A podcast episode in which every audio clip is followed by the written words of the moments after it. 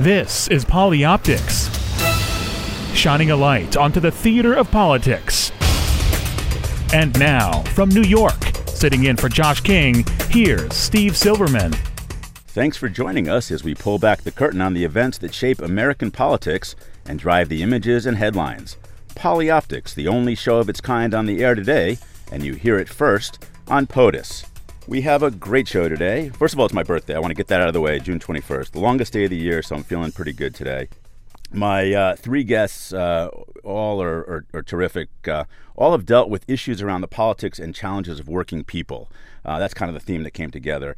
Uh, Peter Carlin is the author of Bruce, the recent very successful biography of Bruce Springsteen, uh, who has just, of course, wrapped up his High Hopes tour after about two years on the road. Gene Sperling, who just recently left the White House, where he was chair of President Obama's National Economic Council and who had the same role for President Clinton. He probably knows more about where policy, politics, and image come together than virtually anyone going. And Kevin Morris, a Hollywood power broker who represents some of the biggest names in Hollywood, just published his very first book, a collection of short stories, White Man's Problems. Kevin, an old and good friend from our Cornell days, welcome to Polioptics and uh, congratulations. You have a, a terrific book here. Thanks, Steve. Thanks for having me on. What a what a what a career! Um, you, uh, you have just written this uh, this great book, White Man's Problems, uh, an overnight sensation, nearly fifty years in the making. How does it feel? Uh, it feels it feels uh, feels weird. it, it, it, feels weird. I've been working on the book for a long time, so uh, um, it, it feels it feels great to get it out, and it's um it's very rewarding to present it to to, to my friends and oh. to people, and then gradually to the public. Oh my God, I'm I'm sure, and we're going to get to some of the reviews and a little bit about the book. But before we get there, uh, tell us a little bit. You're at Cornell. Um, you're you're going to law school at NYU. You've got a great career. You grew up in New Jersey. Um, tell us kind of about those early days and how that influenced the writing, and how'd you end up in L.A. Um, well, I actually grew up near New Jersey. I grew up. I grew up in uh, the very southeastern corner of Pennsylvania, outside of Philadelphia, between Philadelphia and Chester, actually, mm-hmm. in strangely enough, a town called Media.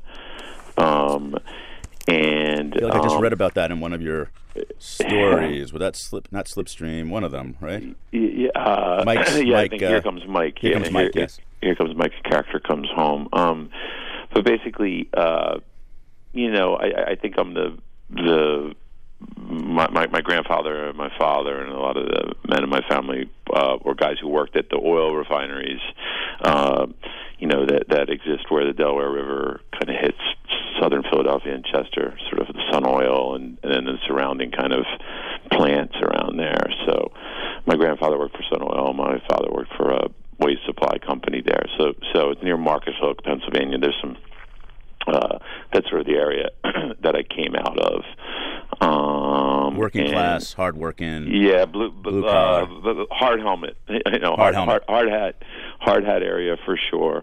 Oil refineries are not. Uh, everybody thinks of them as Texas, but they're they're uh, anybody that's you know anybody that's flown into Philadelphia knows uh, what the Delaware River looks like down there. So oh, man, driving through New Jersey, getting to Pet Philadelphia, boy, I yeah. know it. I know it too well. And so, um, did that, you know, those were influential years, obviously. You end up at Cornell, which is not a whole lot of hard hat kids are, there. How does that, you know, we talked about it a long time ago. How did that feel being at Cornell with uh, with that background?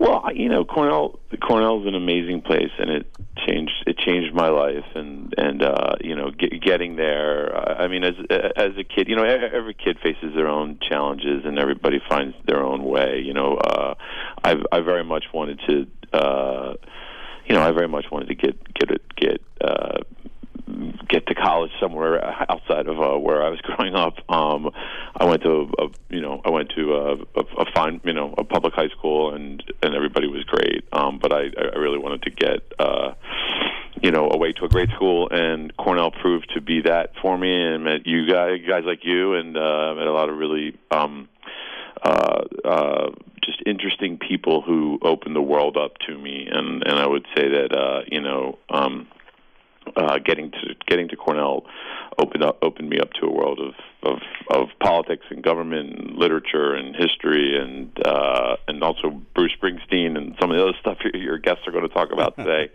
you know, and um, uh, you know, I, I mean, I was already into Bruce, but I'll, I'll Yeah, state that for good. the The record. rec- but we, but but we, you know, we, we that was our that was our era, and uh, and and um, it was it was just very eye opening to me, and I think uh, helped me um, um, see that see that the world was a big place and that anything was possible. So running into a lot of running into a lot of other people and and uh, you know at a place like that was was really really helpful for me because I got to I, I got to think of the world as a bigger place. And you and you built relationships. Uh, you've written a lot with uh, Glenn Altschuler, Professor Kramnick is a, is a friend. So you really bonded. A lot of folks don't spend the time at college being able to bond. You certainly have certainly did that. That must have made an impact on you.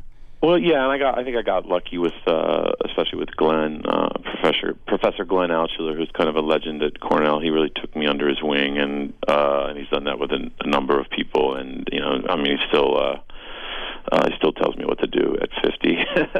he's, he's he's he's he's he's you know a real strong influence in my life. And then you know uh, we had some s- sort of storied professors, as you know, up there, and and uh, and um, and I was lucky enough to continue good great relationships with with one or two of them. And uh, you know, uh, I, I, I was I was very fortunate, very very fortunate. So, so you leave Cornell uh, mid '80s. You head down to New York. You go to NYU Law School, um, and then you kind of make it out to to LA. Uh, the law school time. Anything you know instructive about that that our, our listeners should know about? Well, no, I mean, I just think it's it's interesting for those of us, you know, in middle age now to Speak for uh, I- yourself. I've been think, I was thinking about this a lot. Speak for myself, right? Um, I, was I was I've been thinking about this a lot. You, you know how the world has changed since you know because it's it's it's it's changed gradually since sort of being at NYU law school in the in the 80s, but it really has changed a lot. You know, I mean, um, that was the you know the the Reagan era and the crash of '87 happened, but you know it was the sort of yellow tie, bright light, big city um, thing, and uh, you know I think I think I think getting a getting a law degree back then, you know you kind of you had the opportunity to sort of it was more old fashioned uh, than we than we realized. I think you had the opportunity to walk, especially from you know unfortunately from, from certain schools, you had the ability to just sort of to walk into um, you know pretty high echelon jobs across the country and. uh and you know I'm not sure that's the case today. And I know that there's a there's a you know we go through different uh, uh, different phases in the number of lawyers we have in America, and and uh, you know it's it's it's, just, it's an interesting thing to think back about the '80s and being in law school in New York. For me, um, it was a very uh, you know, 85 to 88 was a very interesting period. I, I hated law school. Uh, I did not like the Reagan era. I did not like being in New York during the Reagan era um, very, very much. I was, uh, um, you know, I was, I was sort of, sort of uh, turned off by the the yellow tie Wall Street thing, and so I didn't really know where I wanted to go. But um, I did have this sort of. Uh, uh, love of literature and love of pop culture, a lot of a lot of which um, you know had had been helped along by my growing relationships with my friends in college, like you and like others, which is which which you know which I think happens to most kids. You know, you get ex- you know you, your your friends become your friends because they, oh you know, in a lot of ways they help you uh, explore and open up to to new influences and. uh and uh you know that certainly was the case for me. And so it uh you know my my my the, you know the depth of my love for movies and records and and television and and uh and and and books and the things that I'd used as as escape mechanisms as I was as I was younger was only amplified through college and those were the lasting things that stayed with me. And I found law school you know uh to be sort of a trade school.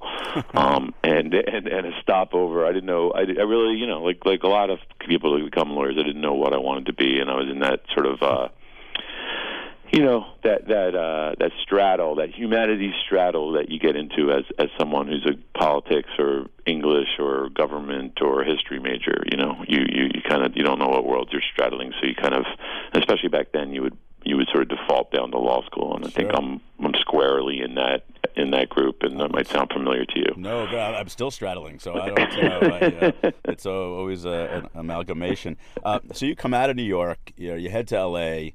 Um, you're gonna, you're sorry, you're gonna be a lawyer.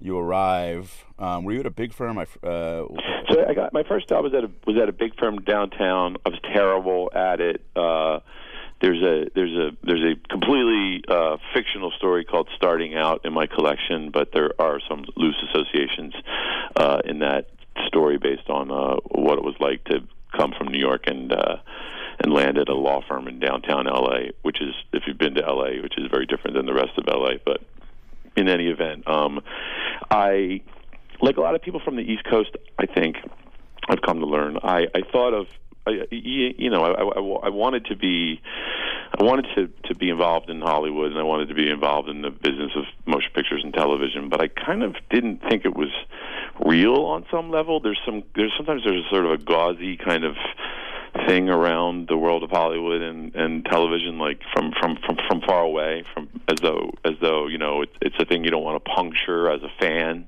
that you don't want to get cl- too close Right. to, and and. uh and I think I think uh, once you get over that, th- that's a hard thing to get over, and a lot of people don't ever get over it. I mean, I, I can come home and talk about what I'm doing, and people just stare at me and like like just seem it just seems un, unreal. But it's really it, it, once you get over that the, fact that people are actually really out there doing it and functioning within it, and that's the way people are. Are you know, there's a lot of talented and smart people behind this. You know, these very good businesses.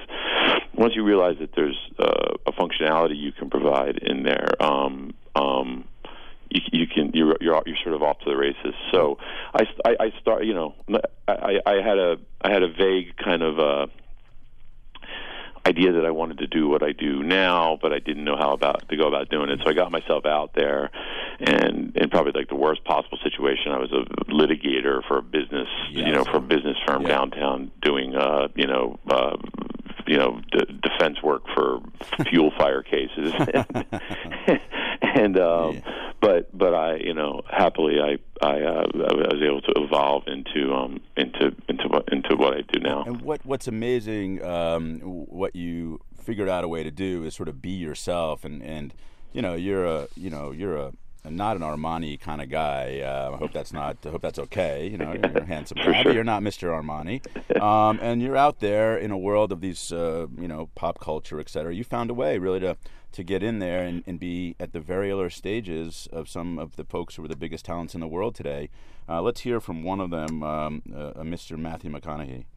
So you're a freshman, right? Yeah. So tell me, man, how's this year's crop of freshman chicks looking? What you're gonna end up in jail sometime really soon. I know that. Fact. No, man. Yeah. No, man, I tell you. Yeah. That's what I love about these high school girls, man.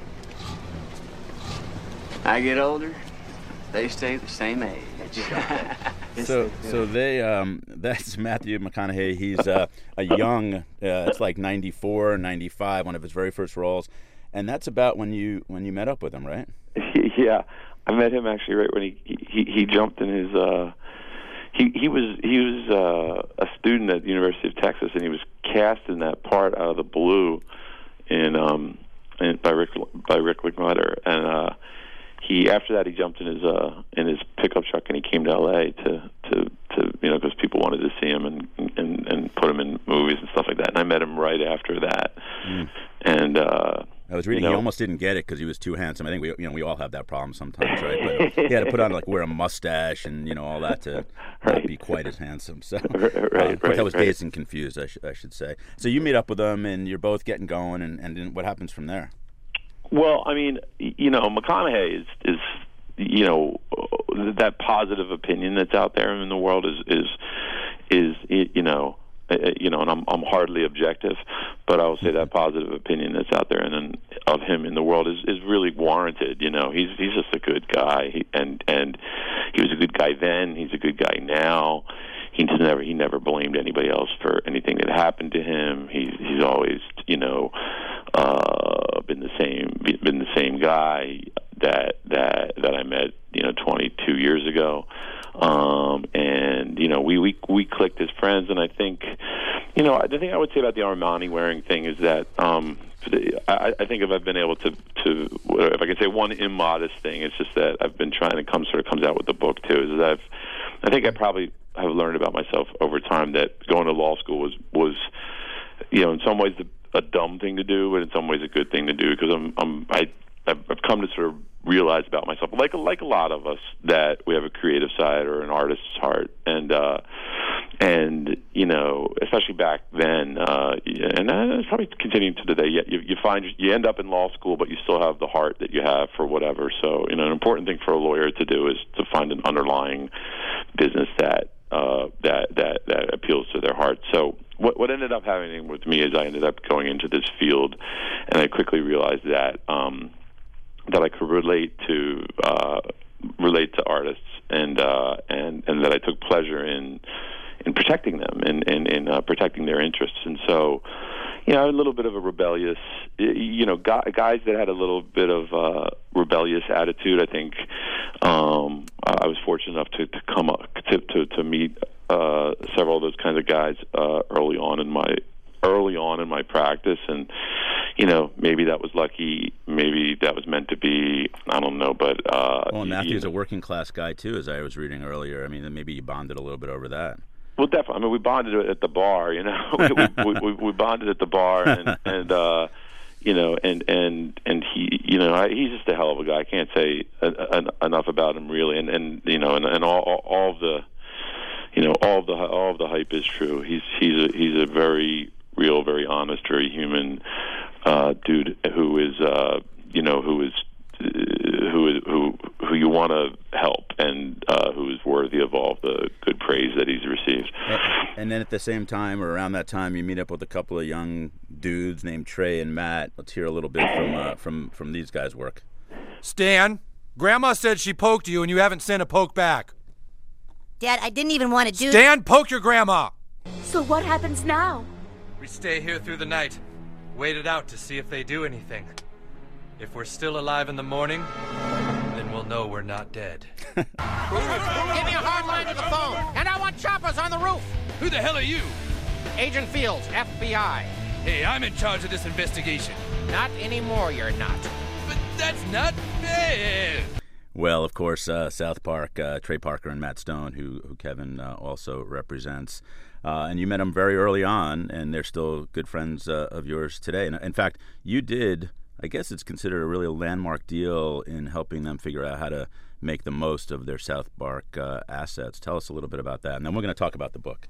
yeah, no, no, no, fine. It, it's fine. It, it, it's a pleasure to talk about those guys too. So, you know, also very early in my career when I when I when I just sort of set out on this path of being an entertainment lawyer. Um, I was all by myself, and I decided to go out on my own because you know I couldn't really get a job at one of the other firms, and that was you know there's there's only a few firms that did, and I couldn't really get a job, so I went out on my own, and I and and I was lucky enough to uh, you know uh, McConaughey joined up with me, and a couple other great talented people joined up with me, and then I met Trey and Matt at Sundance in in 1991. I was actually the early '90s was a great time for independent films, sort of right right before Sundance kind of got ruined, or kind of got kind of got went too far. You know, uh-huh. um, it was it was, there was a lot of great stuff being made, and it was in the days before people made movies for five hundred thousand dollars. So, so I got involved with some really cool guys, and there's sort of a great Venice sort of you know scene going on where uh, you know the first first movie I worked on was the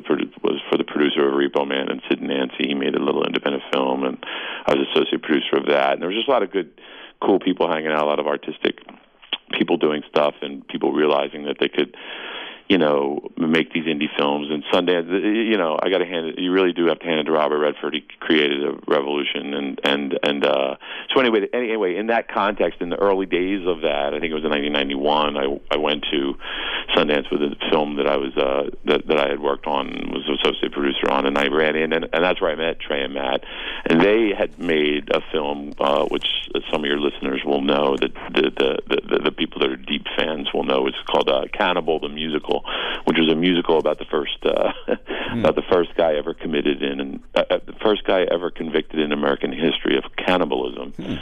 named Alfred Packer. Um, but they had made it for eighty-five thousand uh, dollars outside of Boulder, where they were going to school, and it was a musical.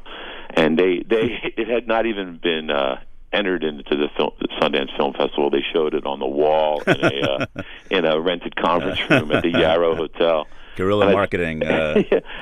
And I saw it, and I just said, "All right, this is you know, you needed to be a complete idiot not to see that these guys are the biggest geniuses of all time." So, from that, that led to an incredible, you know, twenty plus year relationship. So, um, we we hooked up at you know we we they came to LA and they didn't know anybody and they bounced around for a couple of years and did different different things and then they uh made they made a little uh, five minute video that everybody will remember, which was really the original. It, it's amazing how many things that Trey and Matt have done, which were the first of their form of media. But in my in my view, the, the spirit of Christmas is the first true viral video. It was Mm-hmm. truly a viral video. It was done on video cassette, and some people sent it out as Christmas as Christmas gifts and it literally made its way around everyone in a viral fashion, you know, um, you know, before people send stuff around on the internet or anything. And you know, it was so viral that the video that people started sending the video, the VHS copies In like, the mail. got- well, they also got it back themselves. Like their, you know, it was so viral that their friends, like their friends, sent it back to them. hey, check this out. yeah, so you know that gave way to South Park, and it, and then you know, uh, you know, as their as their business guy, I, you know, I I I could determine I determined in about three seconds that South Park.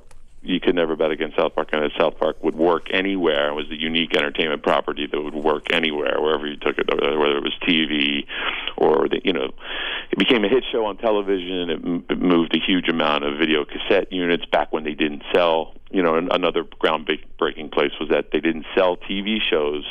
This is 17 years ago. They didn't sell TV shows as as, as video cassettes, or, and there was no DVD then.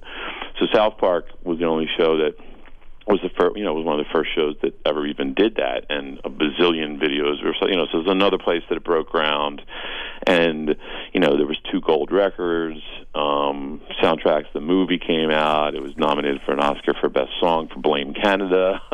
um, you know, they, you know, it's still a, um, it's still a, a you know uh, a, a, a, a, a huge a huge hit and a sort of a a, a marker, I think, in the you know really a marker in the late 20th century. I mean, I think uh, uh, you know Stephen Sondheim has said publicly that it's the best best musical of the latter part of the 20th century or something like that. The, the the South Park movie. So Un- unbelievable and um, you know, you know- iconic. It's it's culture. It's it's it's working people. It's it, it kind of you know now you have Broadway with Mormons. I mean, you these guys have done just amazing things, and and and, and you're with them, and you're you're a key advisor to them. That's amazing. Um, Well, what's what's what's what's, fascinating about well, so, you know the underlying thing is that South Park will work anywhere, and then we've been able to. So we have Comedy Central are great partners, and and they're they're a division of Viacom, and what we've been able to do is take that incredible content over, and then over the years.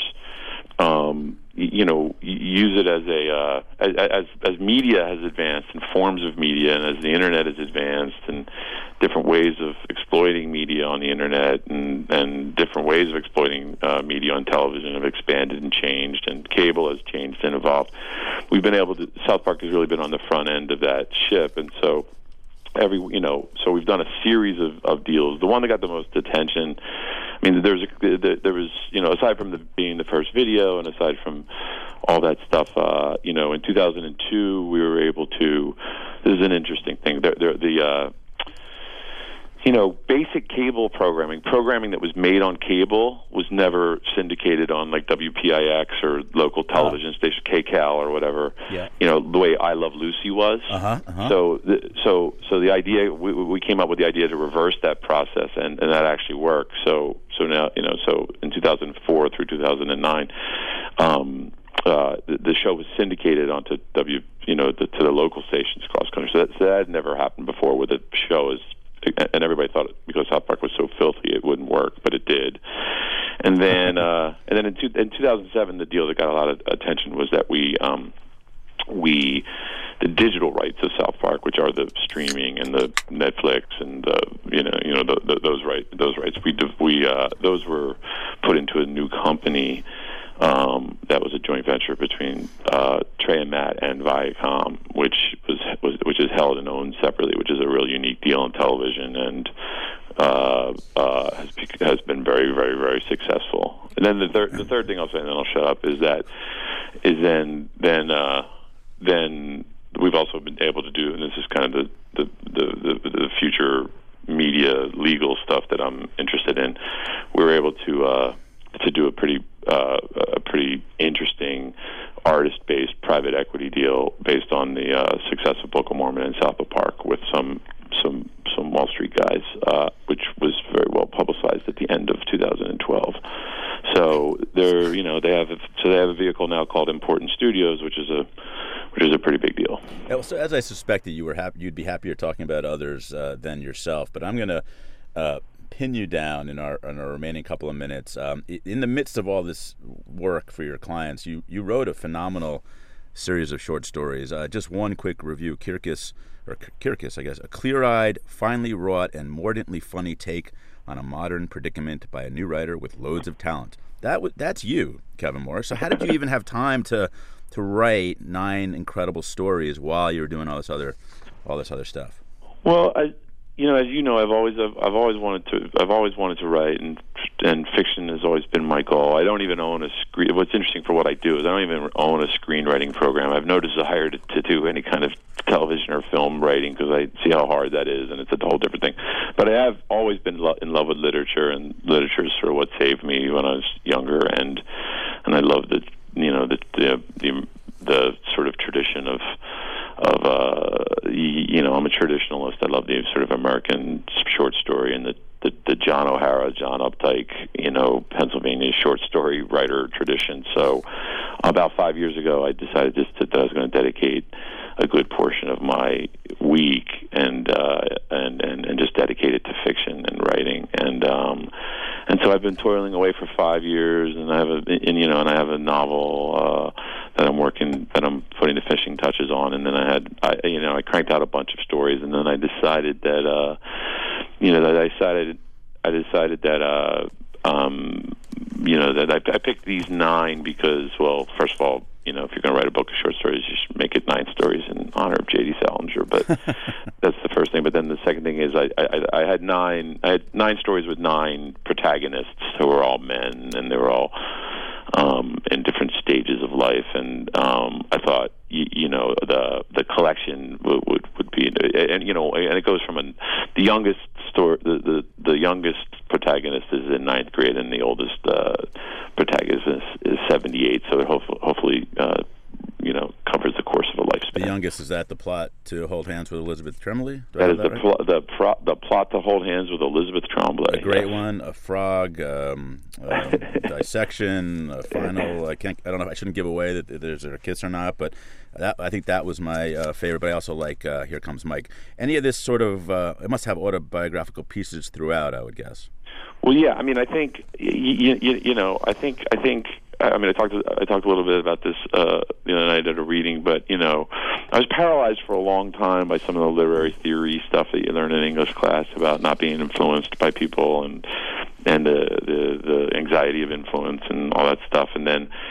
I, you know, my desire to write and get this out of me uh, that I've had for so long, I finally just, I finally just sort of chucked that uh, worry and decided to sort of bring all of my favorite influences kind of into the room to, to to work with me, and by doing that, you know, I was able. To, I think that helped me find my so, help me find my voice. It's uh, it's tremendous. I, I think we could talk about this for an hour. We're going to have you back. Um, before we go, Kevin, um, you've done cool work, very cool work. Something called Mending Kids International, uh, helping kids with who need surgery around the world, um, corrective transformational surgeries. How how did you get involved with that? Well, the, the, there's a, there's a bunch of folks in uh, in Malibu where I live who have started this charity, which uh, in connection with Children's Hospital Los Angeles, which uh, you know there, there's kids with soft palate type injuries uh, around the world, and, the, and there's some doctors who specialize in it. So the beginning of the program was bringing kids from from really the par- poorest areas in the world uh, to to Los Angeles to have the surgeries performed. The charity is, uh, has uh, expanded, uh, and the, and the, there's some very very very very incredible people involved, and uh, and they've expanded the, the the the base of services to also now do multiple surgical missions each year, where they uh, I saw China and, and all these amazing. Yeah, so, so so so yeah, so so the charity will send. They you know we can we can have a higher uh, there's a higher efficiency rate, so the charity uh, can send uh, doctors and a number of volunteers to to you know to places like Panama and Ethiopia and and uh, and so a medical mission will go and then they just line the kids up who need these special surgeries and uh, and get it done. And there's a couple very there's a couple very uh, wonderful people uh, in, in in in in the area if here. people want to be involved, I don't want to quiz you, but is there a website that we can, people can go to? Yeah, I think if you just if you just look up uh, Mending Mending Kids International, great. Um, that's the that's the site to look at, and, and uh, it's a wonderful group. Excellent, and the book is at Amazon and other places and bookstores and stuff like Well, that. yeah, uh, on Amazon, uh, KevinMorrisAuthor.com, All right. and uh, Amazon, Barnes and Noble, any any uh, uh, any uh, it, it's in, in every form of ebook, uh, Kindle, and so forth. Uh, well, listen, uh, great book. Uh, wish you all the best, Kevin. Thanks for being on, and continue good luck. And we'll have you back uh, next time. Ne- the next book uh, or something else going on great in your life, and we'll see you real soon. We appreciate you coming on Polioptics. Thanks, thanks, Steve. Pleasure.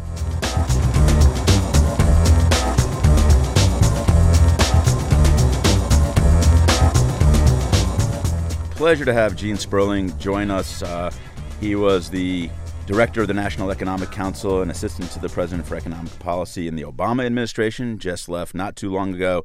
Uh, he's the first person to serve as the NEC director uh, for two presidents. He also worked under President Bill Clinton uh, when we were friends and colleagues, and I always admired Gene and his ability to deal with policy and communications and politics all rolled up in one. Uh, I was always a little jealous. He's a better tennis player than I am, but other than that, he's a he's a wonderful guy. Uh, Gene, good to have you with us. Well, thanks, Steve. Thanks for having me. We we we talk a lot on the show about, uh, of course, the president and behind the scenes.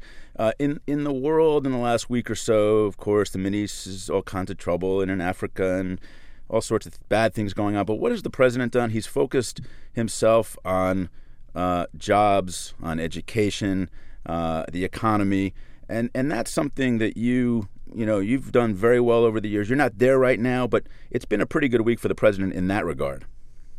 Well, Steve, I think that one of the things I can tell you very much about what the Obama White House was like as I was NEC director was there was a very crisp focus that we keep our eye on the economic ball and that uh, you know our our uh, chief of staff Dennis McDonough says you know we can't be we can't be like the uh, you know ten year olds playing soccer where everybody just runs to the crisis. We all do pitch in on the big things: immigration, health care. Uh, we all look to do our parts, but the key thing that is driven home to the economic team by, by President Obama himself is that you keep your focus. The world may change out there; they may not cover us all the time, but what, but but that doesn't keep us from focusing on the jobs issue.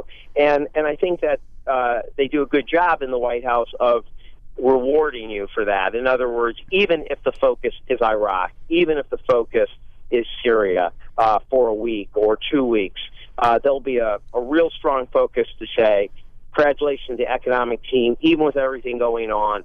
You know, they had a mission to launch this a certain manufacturing initiative they did. This week, you saw, for example, something that we've been working on for a long time, which was partnering with the kind of makers uh, uh, initiative, which is the degree that we can combine entrepreneurship and manufacturing and do more right here to make jobs here, keep jobs here, not through protectionism, but through bringing together people who are working at universities, young entrepreneurs, uh, uh, people in manufacturing, and to have that what we call the Makers Faire, almost like a science fair. That's something that's been in the works for a long time, and the Beautiful and the and idea smart. is Yeah, yeah. you know you don't pull that off because something's happening, and Right. even if it maybe doesn't get the press you'd hope for it because something else is, you're sending a strong message to the American people. You've got your eye on the ball. You're for, focused on jobs. You're focused on fighting for location of jobs in the United States. It, it made a lot of sense. Uh, let's hear from the president at the Maker Faire.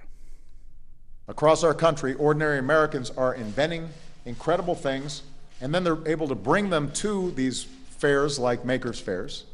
Uh, And you never know where this kind of enthusiasm and creativity and innovation uh, could lead. It's interesting. I held up, was reading the New York Times yesterday on a page like A7, and the top of the page I think might have been Makers Faire, and the bottom might have been Social Security. But in this, you know, it was all it was it was it was focused. It was domestic policy. Uh, I was very intrigued that even in the midst of all this going on, he was able to, as you say, keep the focus, very disciplined. Um, was it difficult? Uh, I would imagine with all the social media and all that goes on, bouncing and tweeting and all this stuff, it's hard to keep the focus. Did you ever?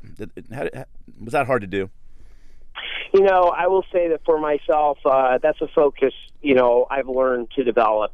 I remember, Steve. I remember when we were going through the impeachment under President Clinton. He would say, "You know, we can't help everything everybody else is going to do." All we can do is show the American people that we're here for the reasons they put us there. So that you have to almost have a faith, and it has to have be part of the kind of management culture of a White House that you keep an eye on the ball. Other people are going to focus on, you know, the the fight of the day, what happened to Eric Cantor, maybe what's going on a foreign policy issue is. But your job is to push the economic agenda forward. And so, you know, myself, I learned to do that even when we were going through impeachment. And you have to have that culture. In other words, the president has to send that signal to the chief of staff and his economic director, uh, and then we have to then send it to our staff, and we all have to do it. And so, you know, it would be a common thing at a for the chief of staff to compliment the economic team for staying focused on something like a Makers Faire, and then you have to go back to your team uh, not just your team in the White House, but at Commerce and and all the other places that are working on it, and say, President, Chief of Staff are very pleased because we kept, we did not let everything else happen throw us off our game, which is what are we doing to create middle class jobs here in the United States and bring this and broaden this recovery and share this prosperity. And uh, so I think it really is a culture thing. And I have to imagine that that is not different than what happens in the best companies, where they have to tell people you have to keep your eye on the ball. Maybe there's a crisis going on, but you know you still have to be delivering pizzas or you know whatever it is that that business does, and you have to stay to that core of your job.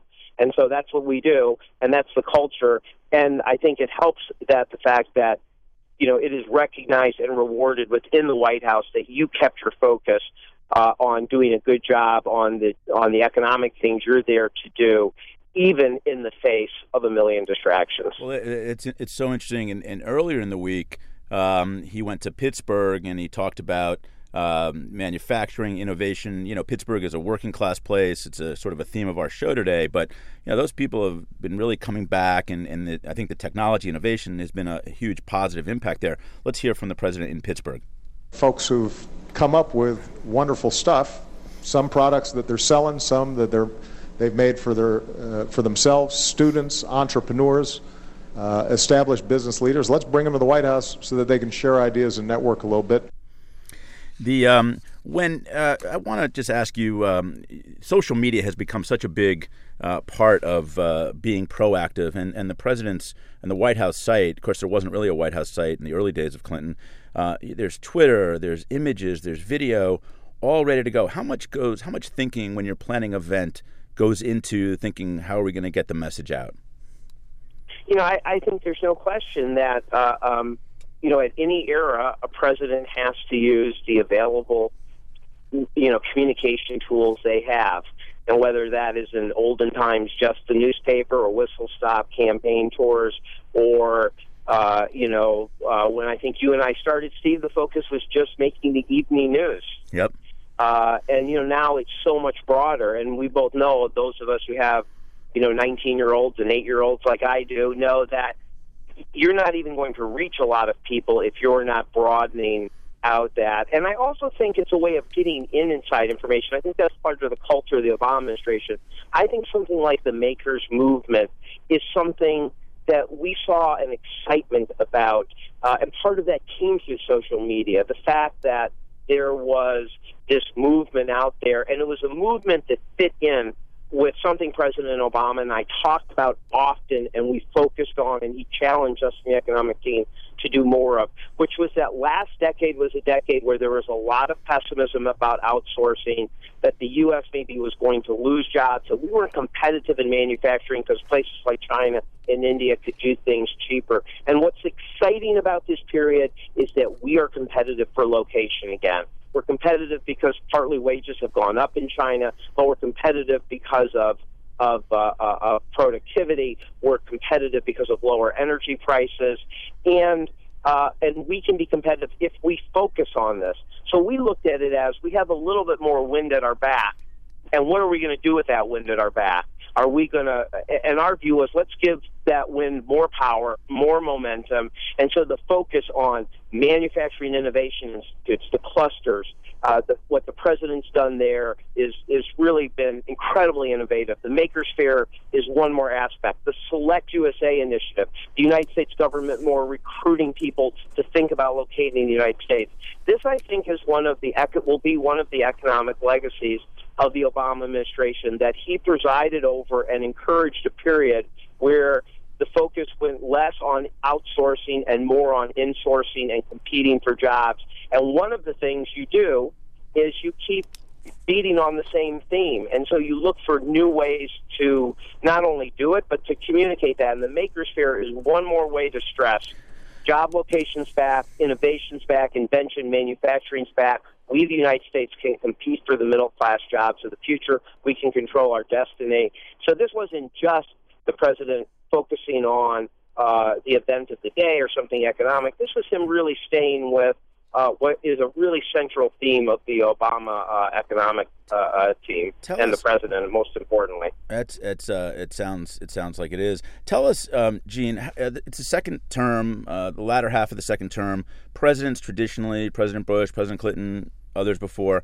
It's a it's a challenging time. Um, this has been a particularly challenging time with, with Congress.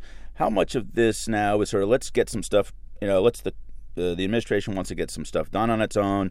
They might use executive orders. He might be the cheerleader in chief. How much uh, uh, of that is sort of let's get some stuff done? There's no question. I think uh, uh, you know the president always likes to quote a line in in, in uh, you know famous movie where somebody says, "Who are you?" and he says, "I'm I'm the guy who's doing my job. Who are you?" Mm-hmm. And and that, that that's kind of what the attitude we have to take is we may not be able to control all the politics. We're going to keep fighting for legislation and immigration in important areas, but we have to wake up every day and ask, what can we do? And I think it's understanding the full power of the presidency, which is not just doing an executive order. It's about mobilizing. It's about focus. It's about how you use resources. You know, the Manufacturing Innovation Institutes, I think, they had them in Germany, and I think we've started them here in the United States. We've passed no new legislation, but we've put administration wide focus on it. We work together with the FCC to to make to start wiring every school with high speed internet so that you could have kids every classroom actually having a mobile device so kids can be learning individually. That's huge and we can do that without new legislation. The climate change, it was controversial, but the regulations on the power plants is a is a big thing. We uh, rallied uh, half of the Fortune, you know, 50 companies to change their policies on hiring long-term unemployed. Some people would say that may be more important than some policy things you do because they're the hires, and if they're taking pledging not to to, to ensure they don't discriminate against people because they're long-term unemployed, those can be important things. So I think you know what we're really focusing on is we're not giving up on legislation but we're not going to be content to say that if we propose something and it fails, we've done our job. We're going to look for every way, and there's nothing mysterious about it. You're there to try to make people's lives better, try to make the economy better, uh, and you can do that, as the president says, with the phone and the pen. I like to think of it as mobilization. You do everything the government can do, but you do it in a way that you realize that there are other actors out there, CEOs, college presidents, uh, leaders of great innovative nonprofits. And when they're all pulling in the same direction, with national purpose. You can do big things. I, I love. I've always loved your energy uh, and your enthusiasm, your ability to tell tell it very clearly a message. And I love that you're saying we. Uh, you're still in the we mode. It's been uh, I don't know 30, 60 days a year, uh, but you're in a you're in a hopefully a, a, period where you're taking a little bit of downtime before the next thing. Who knows what that will be? Are you getting a chance to catch your breath at all? You know, I, you know, I'm going to be totally honest in saying I did not know how I would feel. I mean, for people who don't know my situation, my wife's a TV writer. My wife and daughter had moved back to L.A. Uh, it was just, you know, commuting from L.A. to the White House Friday night to Sunday night was an impossible family situation.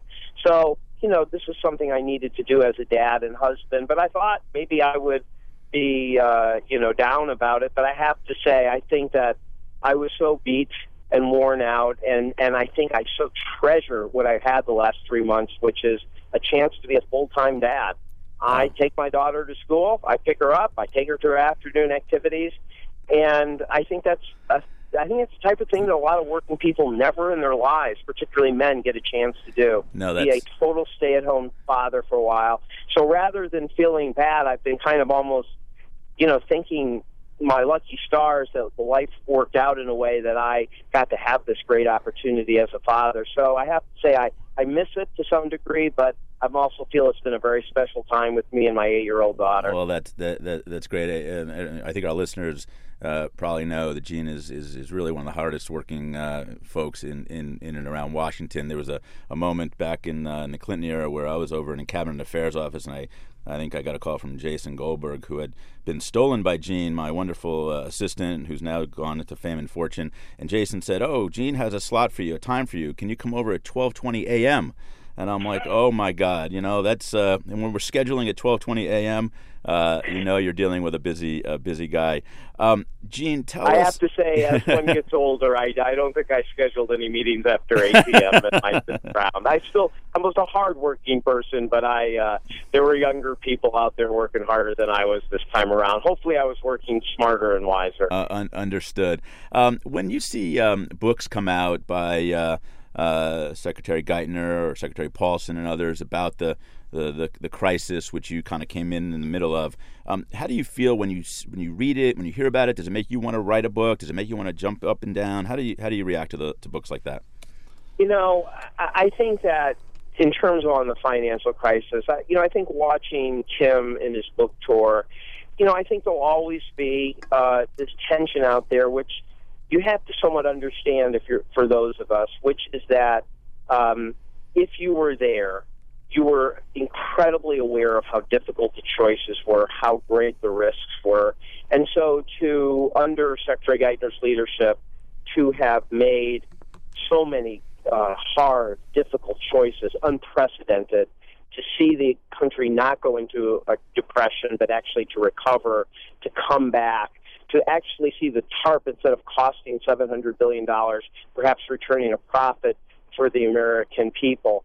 And then to still see that people, you know, don't completely recognize how important that is, and to actually understand why, understand that from their perspective, they still feel, and I can understand how they feel, that somehow because we had to stabilize the financial community, we were not hard enough or tough enough on some of the people they uh, they thought were responsible, and to understand that we were never ever trying to, you know, in any way worry about anything about what was best for the Amer- average American and what we could do best to prevent the Great Depression, to prevent uh, people from losing their, their life savings more than they had.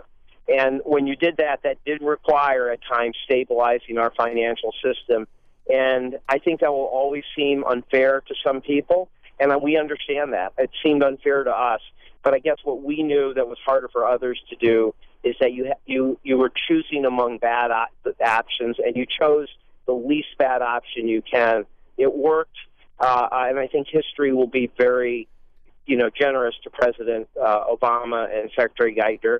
But I think, you know, you have to understand that for a lot of people who did, couldn't possibly understand the intricacies of every choice, that they'll always feel a little bit that somehow uh, it wasn't done in, in as just a way. And I think we have to, I think it's like the Kipling line, you have to uh, you know, have confidence in yourself, but but but you know, be understand why people feel that way, and and have some sympathy with it too. Any uh, any book in your future, Gene? You know, I'm. Uh, I, I think for me, I'm more in the type who writes. If I write, it's more on policy. Uh, I, you know, I, I think that I, I don't uh, plan at this time to write a kind of uh, uh, reflection piece on what happened. You know, I'm glad people like Secretary Paulson and Secretary Geithner have written that. I think will be helpful for people who go through financial crisis. Uh, helpful for them who have to make the hard choices. Helpful for them to understand that when you make the right choices and do the right thing, it may not be well received by the public, and that that's part of the responsibility you take when you take tough jobs at tough times. But I think for myself right now, uh, uh, I think I'll focus more on writing about policy and maybe at a later time in my life, uh, you know, do the reflections backwards. All right. Um, uh, as we wrap up, I have to ask. You know, I always uh, sports is a big passion of mine, and, and I think yours. Uh, one of the other things we saw this week was the vice president in Brazil at the World Cup, and how that really also helped keep the focus away from some of the stuff, um, the, the, tough stuff in the Mid East. Um, how important do you think uh, the Olympics, the uh, World Cup that can be in terms of um, creating an image for the president and the administration? Well, I think that we always have to make decisions with people's time. And, uh, you know, when is it good to send the president or first lady or vice president to the Olympics or to an event?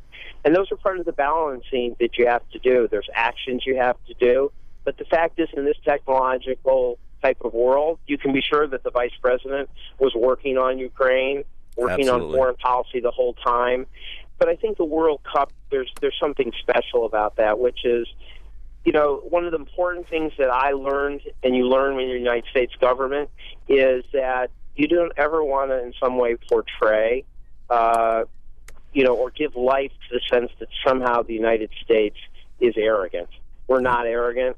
We're uh, a country that wants partnership, has great respect for other countries. Well, the World Cup uh, is the great sports event other than the Olympics in the world. As much as we cherish the World Series and my favorite, the NBA championship, uh, I think for the pre- I think that for the Vice President of the United States to be at the World Cup uh, sends another important signal, not just about image, but about the you know about our partnership and our respect for not just our traditions, but for really what is the greatest sporting tradition uh, that probably brings together the developing countries, intermediate countries, advanced countries all together on literally equal footing on a playing field. I think it's good for the United States to show that we respect that, take it seriously, and uh, I think that's that is actually a positive and important thing for for an administration to do, and, and symbolism does matter. Well, Gene, uh, those are you know great final world words. It's been a a, a pleasure to have you on. I wanted to have, have you on for a while. You're really a, a great communicator and thinker about uh, these issues. Um, we appreciate your time. Um, we hope to see you back in. Maybe we'll see you in government again sometime down the road. But for the meantime, it's been a pleasure chatting with you. I wish you all the best, and we'll uh, we'll talk to you real soon. Well, thanks for having me, and I'm happy to come back anytime, Steve. Gene, thanks so, so much. Thank you very much. Appreciate it. We'll talk to you soon. Left the house this morning. Bells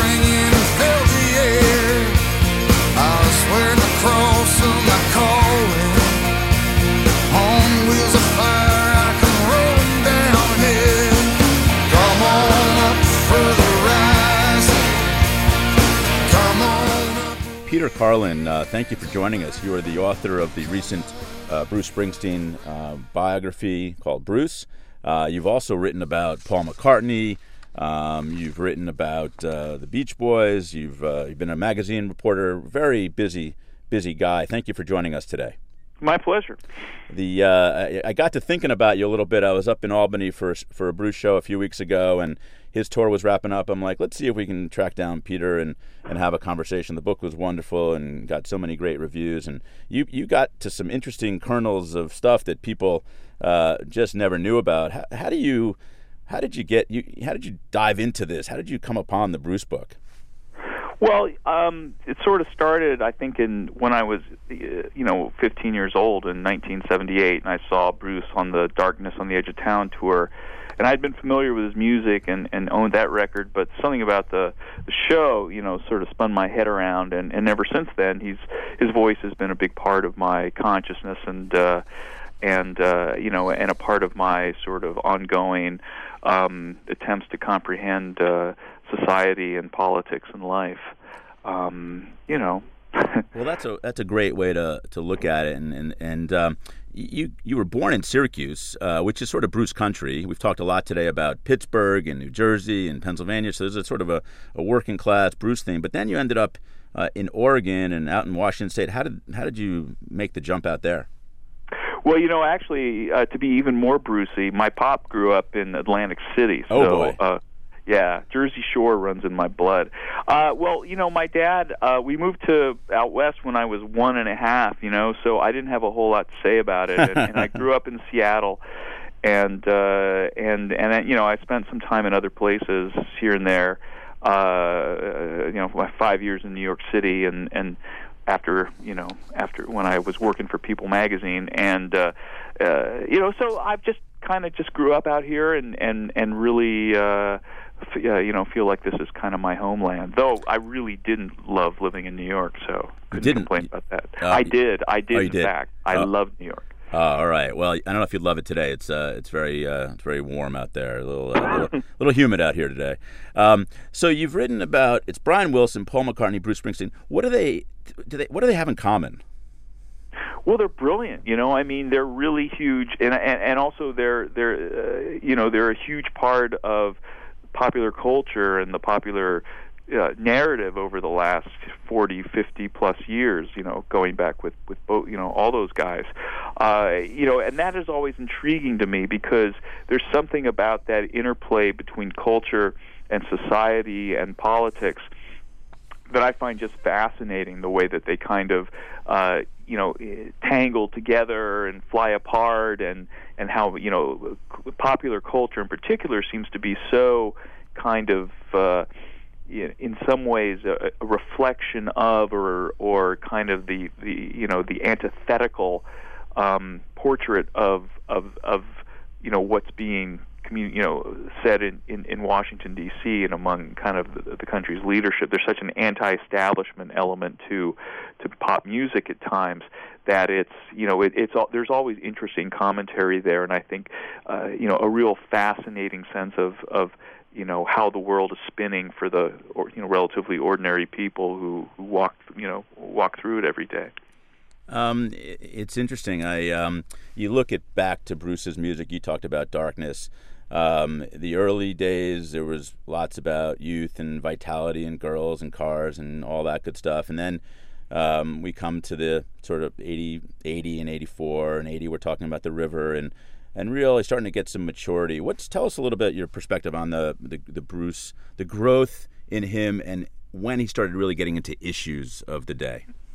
Well, I think Bruce always had a very working class consciousness, and I think, you know, uh, you know, as you noted, those first two and three records are are pretty kind of you know apolitical in the sense. I mean, they reflect the concerns and more of a personal struggle than a larger kind of so- social or cultural struggle.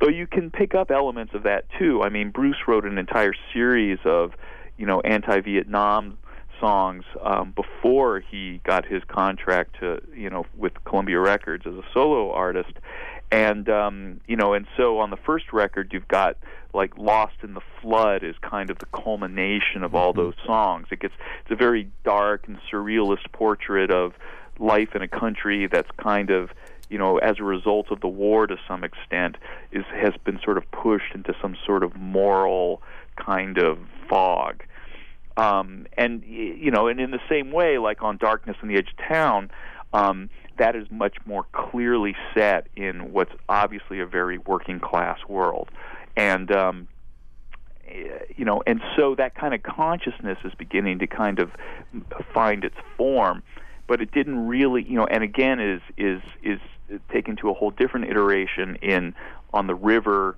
um, and then on Nebraska um, which is becoming all the more sort of explicitly political. And by the time he got to Born in the USA and you know and working on that record in in '82 and '83 and, and then '84, um, he really, I think, became all the more sort of uh, drawn into the political discussion and the political narrative because I think he felt so alienated from Reagan and and what the Reagan administration was presenting to the world as kind of an American face. Well, it's fascinating that, what happened with that, right? Because all of a sudden his music is being used by Ronald Reagan, who he clearly, you know, Reagan kind of misinterpreted it. George Will sort of teed it up and said to Reagan, "Use use this language in your speech." Let's let's hear a little bit of that. America's future rests in a thousand dreams inside your hearts. It rests in the message of hope in songs of a man so many young Americans admire, New Jersey's own Bruce Springsteen. So he got a lot of applause, um, but we we know that it wasn't uh, what the, the lyrics of that song weren't what Reagan thought they were. You know, I mean, and George Will, I think, was a big part of that because he wrote that column about yep. the street band and you know, or about Bruce. Um, you know, what did he call him? Like a Yankee Doodle Springsteen or something like that. And it was like, and in a sense, I mean, he did.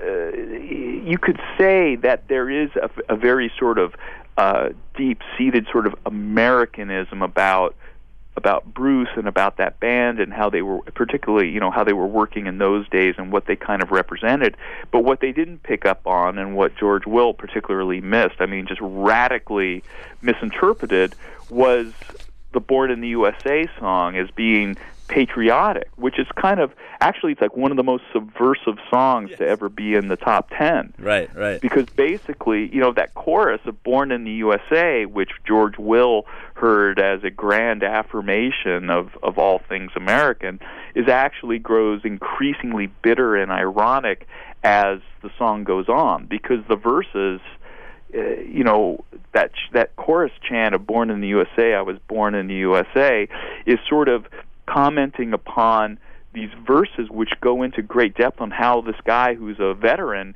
has just been screwed over and over again by the country and has been left as he says with you know nowhere to run and nowhere to hide you know? And so how you could listen to the chorus then it's like if you only listen to the chorus then it sounds patriotic but uh, boy is it is it not. Missed the mark. Let's hear a little bit uh, of the song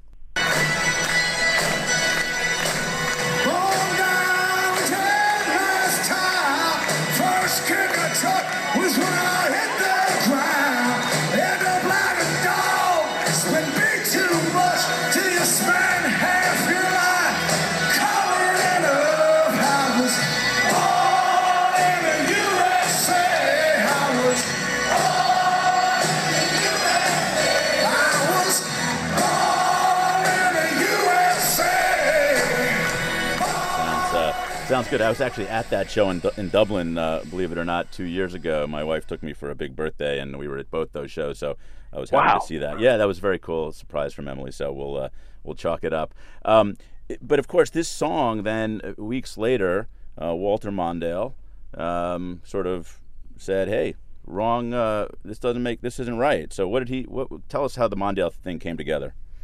Well, one way or the other, the message that came down through the Mondale campaign, or at least as it was interpreted in the media, was that he had been Springsteen had actually endorsed him.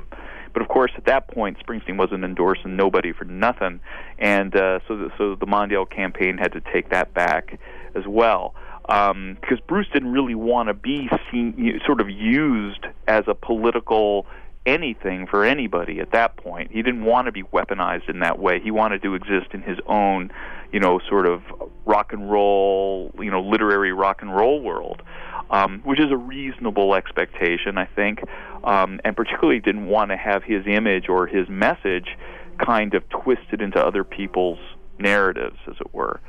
And so he reacted very badly against that. But uh, but I think clearly. Uh, uh, Springsteen's political sympathies lay more with uh, with you know Mondale's platform than with Reagan's. Right, and, and and it was funny. I was a young advance man uh, back then in 1984, and I was did the event that Mondale in New Brunswick. You know, he said Bruce may, may have been may have been born to run, but he wasn't born yesterday.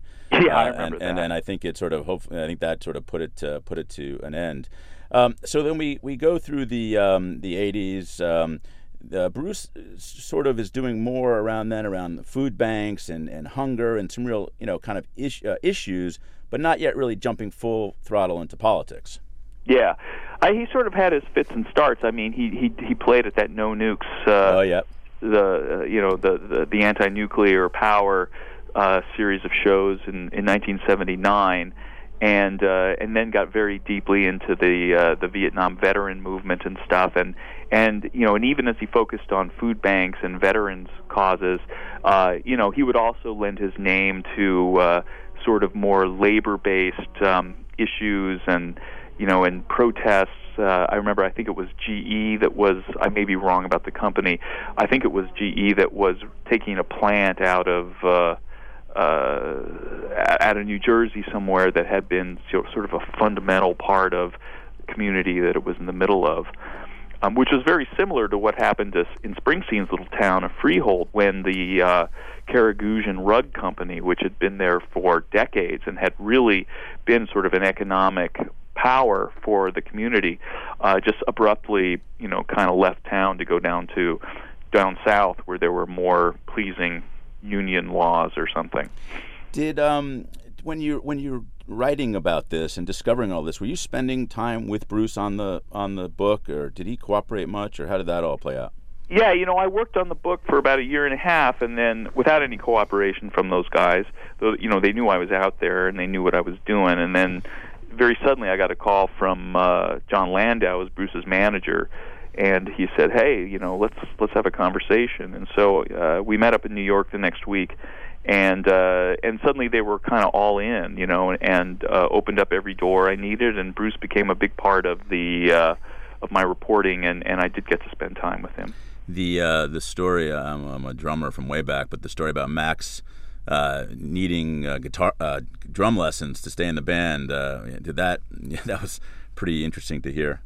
Yeah, well, you know, it's an interesting thing, but I guess you know, I mean, I think part of it was that he uh, had become so accustomed to playing live with Bruce, and Bruce, you know, like a lot of bands, things kind of, you know, kind of speed up and slow down a little bit from verse to verse, just sort of depending on the tone and you know, and the excitement of the moment and that kind of thing. And he uh, wasn't able to, at that point at any rate, he had to relearn or remind himself how to kind of become a more reliable, I think, uh, timekeeper. But uh, but you know, you flow with the band, and and so.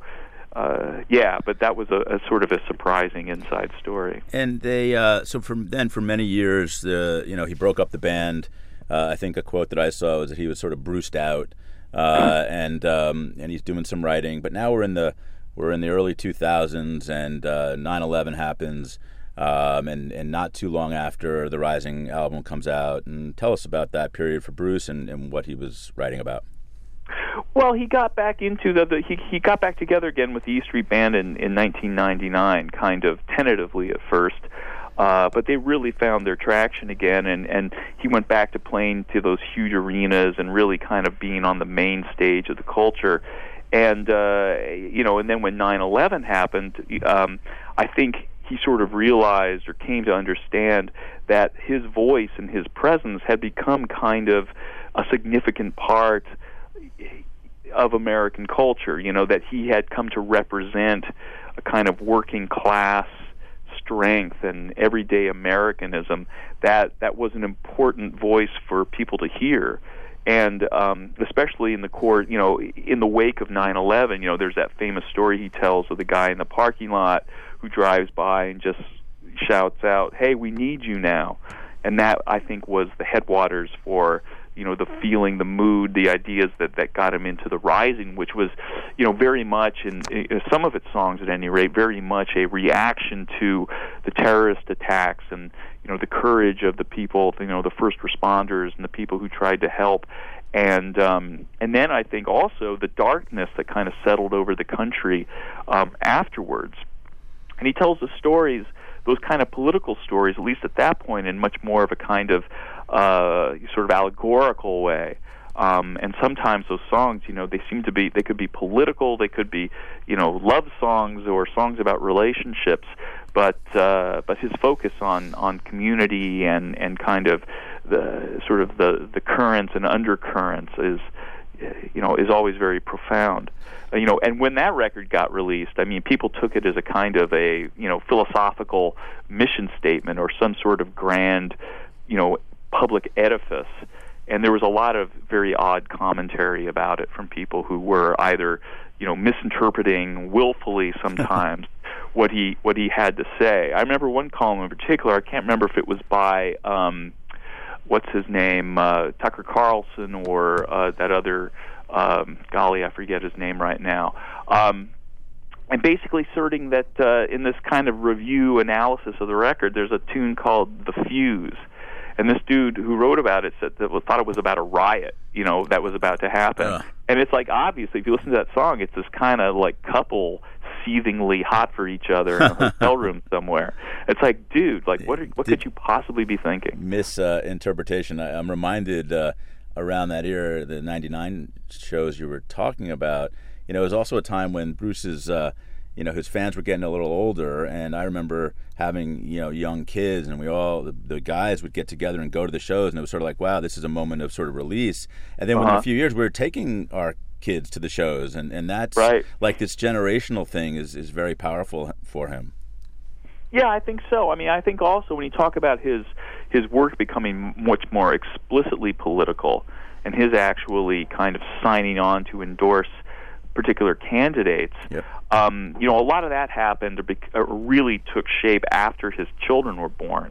And you know, when I spoke to Bruce about it, he said up front, "Yeah, you know, that was really kind of a part of it." You know, sort of understanding, you know, seeing himself finally as a caretaker of a generation, or at least, you know, his part of a generation. Well, let's and, hear. Oh, I'm sorry. Go ahead, Peter. Yep yeah, and and feeling the need to to, to take things from sort of a, a theoretical kind of allegorical type of of position to a much more literal, like this is what I believe should happen. So let's see uh, what he had to say about uh, President Obama. It's crunch time now. The president's job, our job, yours and mine, whether you're a Republican, a Democrat, an independent, rich, poor, black, brown, white gay, straight, soldier, civilian, is to keep that hope alive, to combat the cynicism and apathy that is out there, and to believe in your power and our power to change our lives and the world that we live in. So let's go to work tomorrow and the day after and the day after that. Let's re-elect President Barack Obama to carry our standard forward towards the America that waits us, that awaits us. This is a song called Land of Hope and Dreams. Let's. Uh, that's uh, about as clear uh, an endorsement, obviously, uh, as we uh, as we can as you can get. Yeah. Um, um, and he then later on, um, you know, they've gotten to know each other, I guess, pretty well. And um, Obama honored him at the at the Kennedy Center, uh, you know, not too much not too much later. Um, let's hear from Obama talking about Bruce. Along with his house rocking, earth shaking E Street Band. At 60 years old, he's still filling stadiums, still whipping fans into a frenzy, still surfing the crowd, still jumping off pianos, and still reaching new fans, and still being nominated for Grammys. Uh, it's been a long road from that stage at Stone Pony and Asbury Park to this stage today. But this much we know after more than 30 years and 120 million albums sold, Bruce Springsteen is still one cool rockin' daddy. The uh, well, that was very uh, kind words from the president. Uh, I'm not sure we're seeing a lot of Bruce jumping on pianos recently, but he's still putting on amazing uh, three-hour shows. Just came off the road after two years, so and hopefully we'll see him later this year. We we Peter, we were you and I were kind of offline talking about the various songs that are about issues that Bruce talks about, and, and I was just kind of going through 41 shots, Land of Hope and Dreams, We Take Care of Our Own, High Hopes, The River, Born in the USA. We talked about Death to My Hometown, uh, Youngstown, Factory, Atlantic City. Uh, so many of his songs are about um, issues. Um, do, where does he does he does he read a lot? Does he uh, watch TV? Does he meet a lot of people? How does he how does he get himself going on these on these issues? Well, you know, I mean, I think all those things you just mentioned. He definitely reads a ton, um, and he's a big reader of, of you know, of, of literary fiction, of course, um, and has often been inspired by that. But also, you know, I mean, he consumes the media like everybody. You know, he reads the daily papers and and uh, you know, and, and and has always enjoyed TV. you know, there's no doubt about that. Um, uh, and so. Um, uh, it's you know so that's you know he's a guy like everybody else. I mean he just picks up the stuff that we all do, except I think you can basically take the internet out of that. At least last when I asked him about something that happened on the in- or that was on the internet, he just stopped me in mid sentence and says, "I don't go on the internet." So I Probably thought, well, a good. Probably but then he but then he started post like recently began putting stuff up on on Instagram. So uh so maybe he's changed his position. Well, but, we talked about that earlier with uh, Gene Sperling, how the president is now using social media and Instagram and all kinds of uh, ways to get the message out. So, and, and the Yeah. show thinks about imagery and messaging. So, I guess Bruce uh, has to do to to get the word out. Um, the reviews of this book were were fantastic. Uh, Rolling Stone called it an astute, engaging account. Um, New York Times, an honest portrayal of the rock and roll legend. Um, Entertainment Weekly, which I which I love. Carlin delivers the book Springsteen fans have been waiting for. That had to be uh, very gratifying for you uh, when uh, when you went out on your book tour and sold all your books. Oh yeah, of course. You know, I mean, you spend a Feels lot of time working on stuff and and hoping that someone's gonna, uh, you know, connect with it or get what you're trying to do and everything. But the and then the feedback was really uh, was really was really affirming, as as you said. So Did you, hear know. from Bruce or Jon Landau or Max or Oh yeah. like that? Oh yeah. Yeah, yeah. You know, I'm still in touch with those guys.